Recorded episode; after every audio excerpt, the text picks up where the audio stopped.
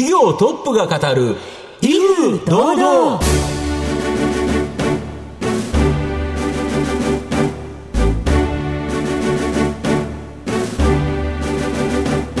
毎度相場の福の神こと藤本信之です。アシスタントの飯村美希ですこの番組は巷で話題の気になる企業トップをお招きして番組の指揮者的役割である財産ネット企業調査部長藤本信之さんが独特なタクトさばきでゲストの人となりを楽しく奏でて紹介していく企業情報番組です。いやあっという間でしたね2020年も。そうですね。12月30日大納会も終わりとい。う形で、はい2020年、うん、井村さんにとってどの年でした？ちょっとよろしいですか？言わせていただいて、はいはい、私、はい、株式投資始めて3年、やっとプラスになりましたおめでとうございます。はい。えっ、ー、と、なんか相場が良かったのはあるんですが、うん、何よりやっぱちゃんと勉強するのって大事だなっていうのを実感した1年でした。ね、はい。はい。まあ今日はもう頑張りましょう。はい。皆さんも今日の放送をしっかり聞いていただきまして、えー、2021年いい年にしていきましょう。それでは番組最後までお楽しみください。この番組は、情報システムの課題をサブスクリプションサービスで解決するパシフィックネットの提供、財産ネットの制作協力でお送りします。企業トップが語る威風堂々。それでは本日のゲストをご紹介します。証券コード4014東証マザーズ上場株式会社カラダノート代表取締役、佐藤達也さんです。佐藤さんよろしくお願いします。よろしくお願いします。よろしくお願いします。え、カラダノートは、東京都港区の田町駅近くに本社がある、健康の悩みや不安を抱いている人を助けたいという思いから、2009年に佐藤社長が一人で立ち上げた企業です。コーポレートビジョンは、家族の健康を支え、笑顔を増やす。子育てママに特化したマーケティングソリューションを提供しています。ママがママに寄り添うウェブサイト、ママ日和や、陣痛計測アプリ、陣痛きたかもなど様々なスマホアプリを提供しています。中高年向けの疾患管理アプリの血圧ノート、お薬ノートなども提供しています。えー、それでは佐藤さんの方からも簡単に御社のことを教えてください。はい、ありがとうございます。えー、弊社ですけれども、今ご説明の通り2009年に私が始めた会社なんですが、もともとあの前職はいわゆるガラケーのサイト開発をしている会社で、学生時代から5年間ほど、はい、あの働いておりました。で、その中でまあガラケーで非常に体の悩みや不安を調べる方が多くいらっしゃったので、まあ何かそこで役立つことがしたいなということで始めた会社で、なので最初は本当に医療に近い健康情報サイトとか、えー、製薬会社さんと一緒に疾患の啓発なんかをしていたんですけれども、まあその中でもっと、えー、手前の健康であるとか、まあ病気じゃないんだけども悩んでいる方ということで、えー、妊娠育児中のママに今のところは軸足を置いているような会社になっております。はい、ありがとうございます。すごいですね。世の中にこれだけこういう不安を持っている方がいるんだっていう気づきを持ったところに、うん、なんだかあすごいなって思いました。そうですね。そこにやっぱりチャンスがあったということですよね。はい。ね、後ほどじっくり伺わせていただきますが、まずは佐藤さんの自己紹介を兼ねました、えー、いろいろご質問をさせていただきたいと思いますので、お付き合いよろしくお願いいたします。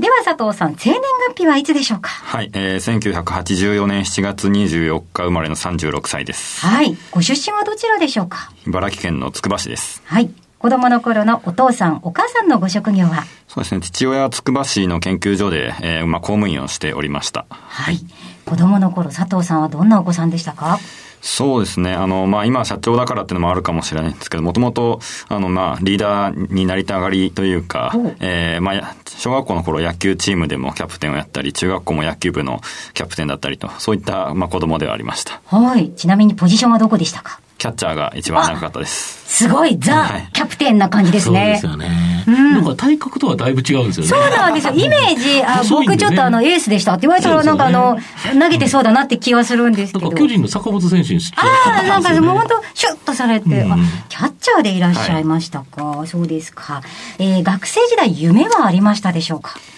そうですね。あの、私、高校までは、えー、まあ、例えば弁護士であるとか、検察官みたいな放送会に憧れていて、まあ、それも今の授業に近いんですけども、まあ、困ってる人を助けたいっていうのがずっと、まあ、あの、小さい頃からの、えー、まあ、夢ではありました。その温かい心が育まれた要因というのは、えー、ご自身ではどういうふうに思われますか？いや、わからないんですよね。小学校の時の卒業文集は、あの、警察官になりたいって書いてたので、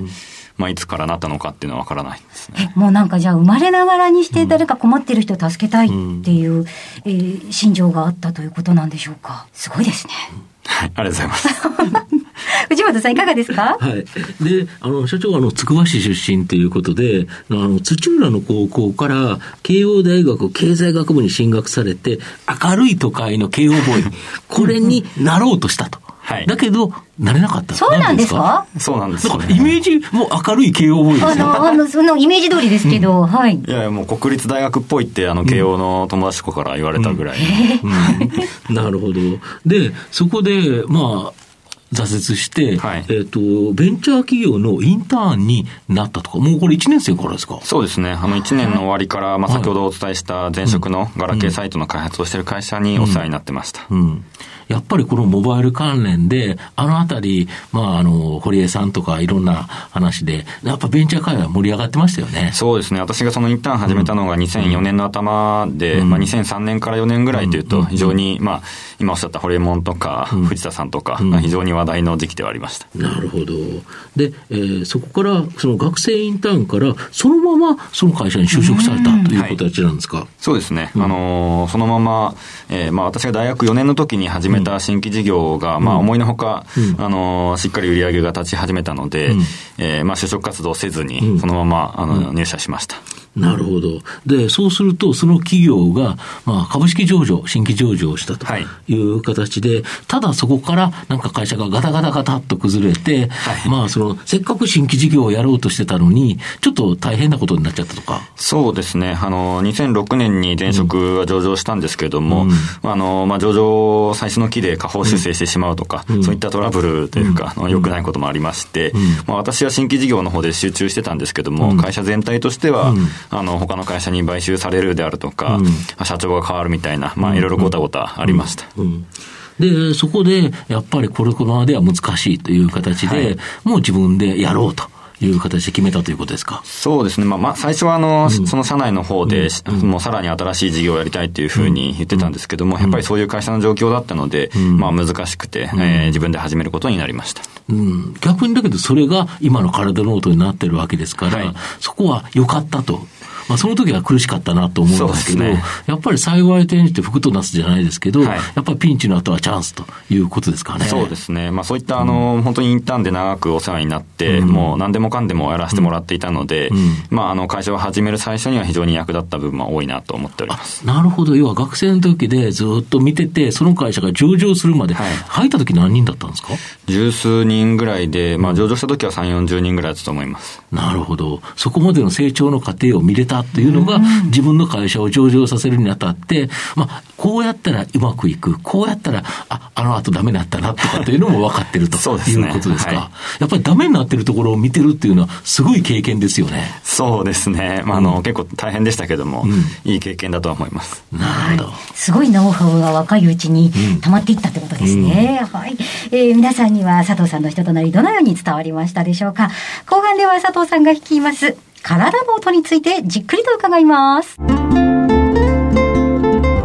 企業トップが語る威風堂々。では後半です。藤本さんのタクトがどう冴え渡るのか、ゲストの佐藤さんとの共演をお楽しみください。御社の基本的なですね、ビジネスモデルについてお聞きしたいんですけど、家族の健康を支え、笑顔を増やすために、様々なですね、メディアであったり、アプリを提供されてるんですけど、はい、主にどんなメディアアプリがあって、どうやってですね、この収益化、お金にしてるのか、教えていただけますでしょうか？はい。あの、まあ、先ほどご紹介いただいたような陣痛の、あの、感覚の計測アプリであるとか、えー、まあ、授乳や離乳食の記録みたいな、えー、子育ての記録であるとか、えー、または血圧みたいな健康記録のアプリを、まあ、様々、えー、提供しているんですけれども、す、うん、べ、て無料で、えー、提供しております。はいで、まあ、収益モデルとしましては、うん、そのユーザーさんの、うん、えー、まあ、生活変化、例えば子育てであれば、出産というのは非常に大きいタイミングですので、うん、まあ、その前後での、えー、様々な意思決定、えー、まあ、新しく入る、えー、サービスであるとか、買う商品に、の検討に際して、えー、我々の方で、えー、まあ、お勧めをさせていただいて、企業とユーザーのマッチングをすると、そこであの企業様の方から、えー、見込みのお客様を紹介してもらったということで、えー、まあ、フィーをいただくようなビジネスモデルになっております。とすると、脱走法の企業から言うと、成功報酬制度という形になるということですか？はい。だからちゃんとお客さん来るからいいよねっていう形で、はい、これ両方ともウィンウィンということですよね。そうですね。はい。なるほど。あと、その今まではですね、いわゆる子育てかけるテクノロジーの子育てック、これがですね、主力だったと思うんですけど、はい、これに追加して、まあ、ヘルステクノロジーのヘルステック分野、これを強化されていて、血圧ノート、お薬ノートなどのアプリを提供されてるんですが、はい、これなぜですか？そうですね。あの、まあ、もともと先ほどもご説明の通り、あの、私が始めた時は、どちらかというと医療に近いような、うん、えー、まあ、健康分野からスタートしておりまして、うん、実は健康管理の方が、うん、えー、創業の会社にはなっています。えー、まあ、ただ、あの、やはり人数にも限りがあるので、まあ、選択と集中の中で、妊娠育児中の方向けの事業を、まあ、あの、直近は優先して行ってきたという背景もありました。ただ、あの、上場を経て、えー、さらに事業速度を上げていく上で、やはり中高年向けの健康管理アプリというのも非常に重要な事業だと考えておりますので、えー、改めて強化をしていこうと考えております。なるほど。で、今までは、その、フロー型での、まあ、成果報酬型広告、まあ、これの収益化っていうのがメインだったという形だと思うんですけど、はい、今後はずっとですね、入ってくる、いわゆるストック型の収益、はい、まあ、これも計画されているとか？そうですね。あの、まあ、今おっしゃっていただいたように、従来は提携先企業に、うん、まあ、送客しておしまいになっていたんですけれども、うん、やはり自分たちでの事業展開幅というか、提供価値の幅を広げて、うん、えー、いきたいなという考えから、まあ、例えば、えー、保険代理事業であるとか、まあ、ウォーターサーバーの OEM 展開など、えー、まあ、送っておしまいではなく、えー、ストック型の収益にして、より安定的に、えー、企業成長させていきたいなというふうには考えております。なるほど。自社で作ったら、その間、例えば保険であったら保険入ってる間、はい、えー、ウォーターサーバーであればそれを利用してる間、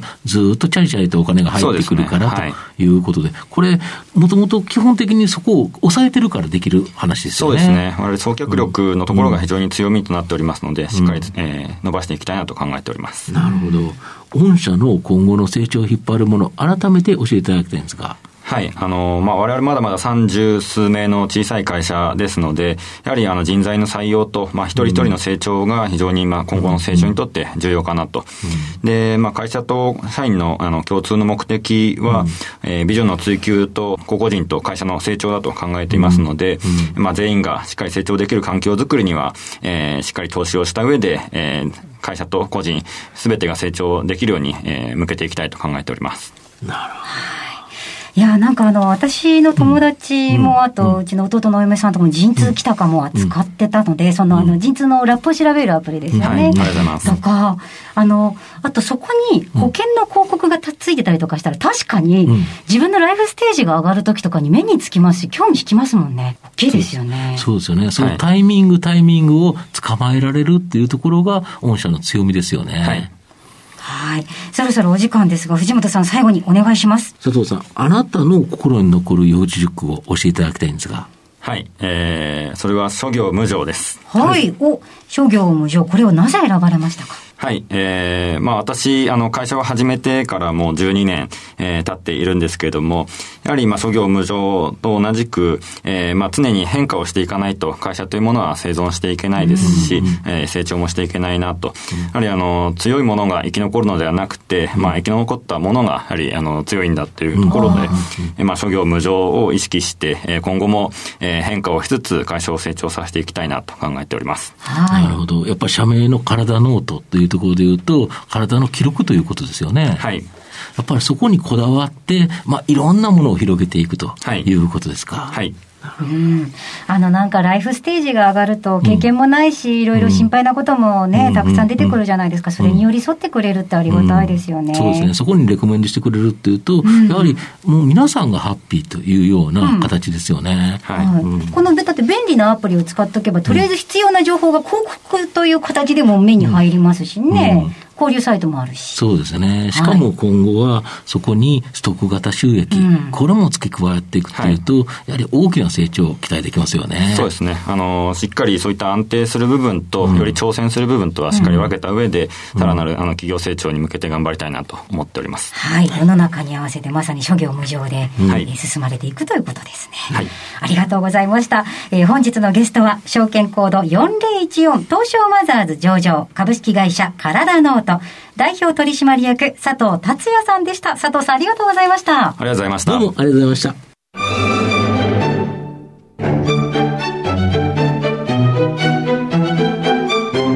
企業トップが語る威風堂々。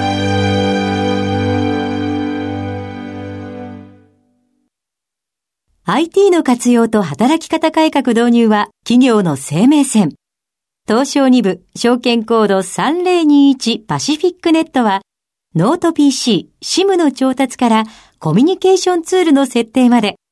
企業のテレワーク導入をサブスクリプション型サービスでサポートする信頼のパートナーです。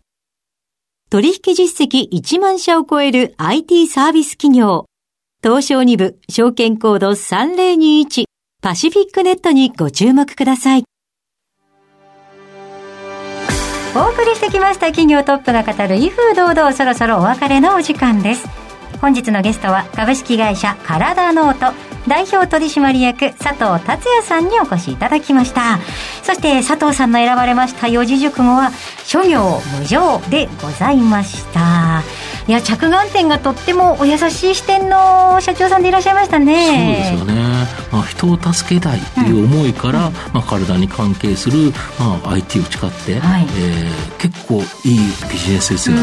うん、なんか人を助けたいとかっていうのもなんか、うん、あのいろんなアプローチがあるんだなっていうふうに思いましたね、そうですよね。確かに陣痛来てる人がメモるなんて大変なことなのに、まあ、スマホが近くにピピッと押せば、まあ、計測できてあ次の陣痛これぐらいだ、はい、いいですよね。はい、うん、えー、今年もたくさんいろんなお話聞かせていただいて本当勉強になりましたがなんとこの「威風堂々」うん、今回第70回ということでそうですね。ということは70名の社長さんにいらしていただいたってことですよね。なかなかインパクトの強い人がやっぱり多かったですね、うん、たくさんいらっしゃいましたよね、はい、でその社長さんの、うん、えー、方がですね結構多く出ているですね、はい、本をこの12月に発売しておりますので最後あの書籍の広告をぶっ込んでいきたいなと思うんですが 急に来ましたね、はい、換気出版から株は社長で選べと。もうそのまんまの本が、うん、えー、今ですね、書店に並んでるかと思いますので、はい、ぜひご購入いただけると、まあ、藤本信之が喜びますので、うんうん、よろしくお願いいたします。はい。でも本当あれですよね、うん、あの、社長さんに惚れた銘柄を買ったりとかすると、うん、下がっても、まあいいかと思いますしね。まあ本当は思っちゃいけないですよ。あの、あの、いい人はいい人だけど、株は別と。あ、そっかそっか。そうしないと儲からないと。あの、社長さんには惚れ込んででも、銘柄には惚れ込んじゃいけない。株価で冷たくさようならするというのがいいと思います。あなんかまた2020年最後に一つ勉強になりました。ありがとうございます、えー、ぜひですねラジコのタイムフリーはもちろんポッドキャストでもこの番組をお楽しみいただけますのであのポッドキャストに関しましては過去の放送70回全部聞けますのでぜひラジオ日経のウェブサイトチェックしていただきたいと思います。それでは僕までのお相手は？藤本信之と飯村美希でお送りしました。来週のこの時間までほなさいなら。皆さん良いお年を。良いお年を。この番組は情報システムの課題をサブスクリプションサービスで解決するパシフィックネットの提供。財産ネットの制作協力でお送りしました。